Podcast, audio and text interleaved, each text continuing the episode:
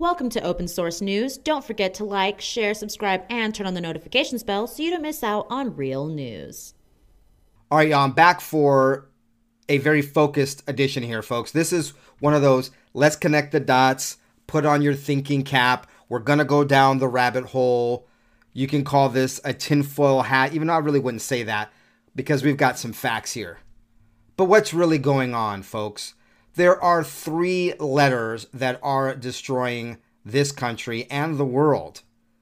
And they are behind and responsible for two of the biggest news stories over the last week. So please press like, share, subscribe, hit the notification bell, and now it's time to get into this. All right, Benny Johnson a few days ago tweeted out, Hey guys, I think I found the problem. The CEO of Budweiser is a CIA operative. No, really.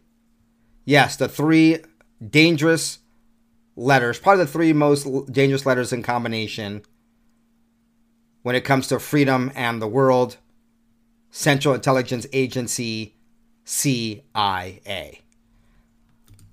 So here we have Brendan Whitworth, the CEO of Anheuser-Busch.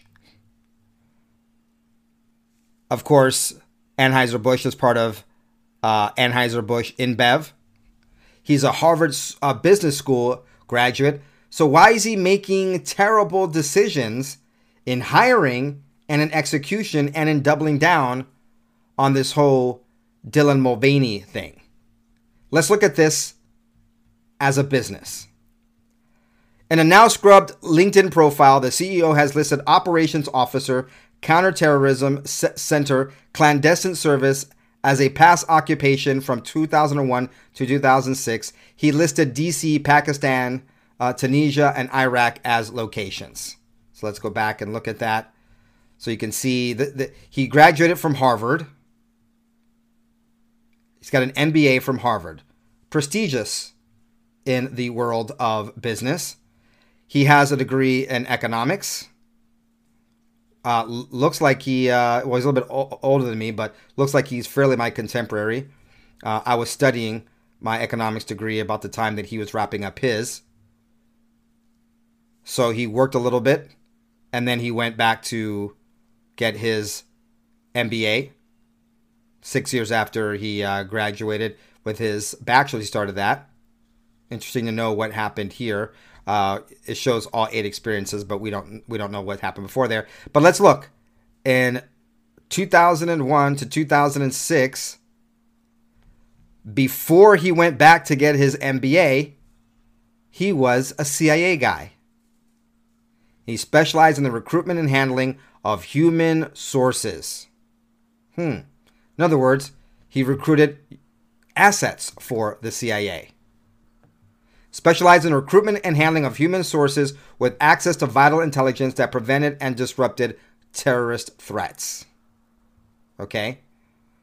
So we've seen here, and Gateway Pundit and others have done extensive reporting, especially when we got those Twitter files. We started to see, wow, wasn't it interesting? There's a lot of counterintelligence, FBI, and CIA people throughout the tech world and in business. Hmm. Now, we see that Mr. Uh, Whitworth here, Brendan Whitworth, has a degree from Harvard Business School. Yet, if you look at the demographics, putting aside a slap in the face from Bud Light to their target demographic, Mulvaney 26 posts content that typically reaches users who likely can't even legally consume the product. Even if there wasn't blowback that resulted in a $5 billion loss in valuation for Anheuser-Busch, it doesn't seem like the decision that, that a Harvard educated executive would make given the demographics of their consumer base. Hmm. Very, very interesting. Very, very interesting. Now, folks, I don't know what the end game is or what they were trying to accomplish here, but I think that we can agree that there seems to possibly be some sort of CIA involvement in this. And it doesn't make sense that a CEO with a degree from Harvard and a degree in economics would make this move or hire someone crazy enough to do it. And then, not once but twice, issue statements in support and continuation of this trajectory for Anheuser-Busch products pushing the tea people agenda. I don't know. Now let's get into something that's more substantive, more interesting, and of which we have more evidence of CIA malfeasance. Now, let's move on to the leaks. And we're going to see that we have some uh, some CIA stuff going on here as well. Let's go to Kash Patel, former chief of staff at the Pentagon, former deputy director of national intelligence. He's the one, along with Devin Nunes, when he worked for Devin Nunes, that broke the entire Russia collusion, the Russia Gates, uh, the CIA, and the entire counterterrorism FBI going after President Trump illegally right at the beginning of Trump's first term in 2017. Kash Patel is an absolute hero. Kash Patel, on Friday, questioned the evolving narrative over the Pentagon leaks, specifically that a 21 year old Massachusetts Air National Guard reservist acted alone to leak top secret military data. Let's look into this. We're going to look at what Kash Patel has to say and what another former intelligence person, Larry Johnson, has to say about this as well. Patel, a former federal prosecutor, said he does not believe for a single second this guy, a 21 year old Air National Guardsman, ran this operation alone. Patel said first the suspected leaker, Jack Teixeira, would not have had access to the information without someone within the Department of Defense or the intelligence community, read CIA, giving it to him, providing it to him, and telling him it should be put out there. It's just not possible, he said. Now, obviously, that's nothing to do with Mr. Whitworth, but this is what the CIA does it recruits people and it gets them to act on their behalf. He said even though he worked in information technology, Teixeira that is, he would not have had access to the information. You can be the biggest IT person in DoD and you can still and you are still compartmented off of the actual information. Almost never does an IT person need to know as we say, the substance of the intelligence. Their job is to buy the secure information system around it to protect any disclosure. This is crazy sensitive stuff. 99% of people who have a top secret SCI clearance don't have access to this information. And me, as the former deputy DNI and chief of staff of the DoD and publisher of the Presidential Daily Brief, with the high security classifications, knows that literally there's a lot of people in the U.S. that have access to this kind of intel. Sorry, I misread that. There is not a lot of people in the US that have access to this kind of intel. It's done for a reason, so this doesn't happen. Patel said while the Joint Chief of Staff's daily brief produced by the Directorate goes out to thousands of people, there's underlying con- uh, contributing information that is compartmented and goes to fewer people. The underlying intel that's very sensitive because it exposes how we got it, who we got it from, when we got it, and whether we can get it again how is that delivered?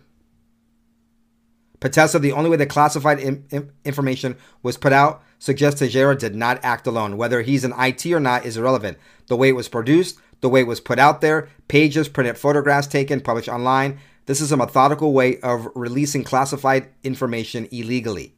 I think he's definitely working with other people in DoD or the intel space to get this information out. This is an Assange type operation. This kid, no offense to him at 21 years old, cannot pull put out this 5 months unlawful disclosure of sensitive intelligence, he said. Now, I want to end with this as far as this article is concerned. Patel said the tradecraft around the way the leaks are being disclosed also suggests a cover up of how damaging the leaks are. Tradecraft. Now let's go to Larry C. Johnson of Berg who was a former analyst at the CIA, and his breakdown. This is really good.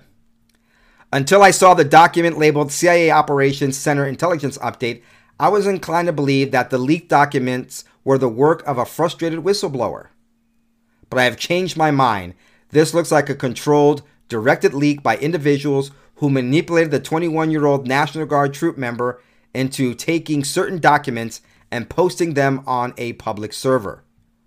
The CIA Operations Center Intelligence Update is a document produced by analysts in the Operations Center to be delivered to the regular CIA analyst. When I worked in the Op Center, I was responsible for monitoring traffic from Latin America and flagging items that the analysts in the Latin American division need to know. I will write up summary paragraphs just like the ones in the documents leaked online. This was an internal CIA document. It was not broadcast to the other intelligence agencies. In my 23 years working with U.S. military commands around the world, I never saw a copy of this type of report circulating among those with the highest clearances. Never.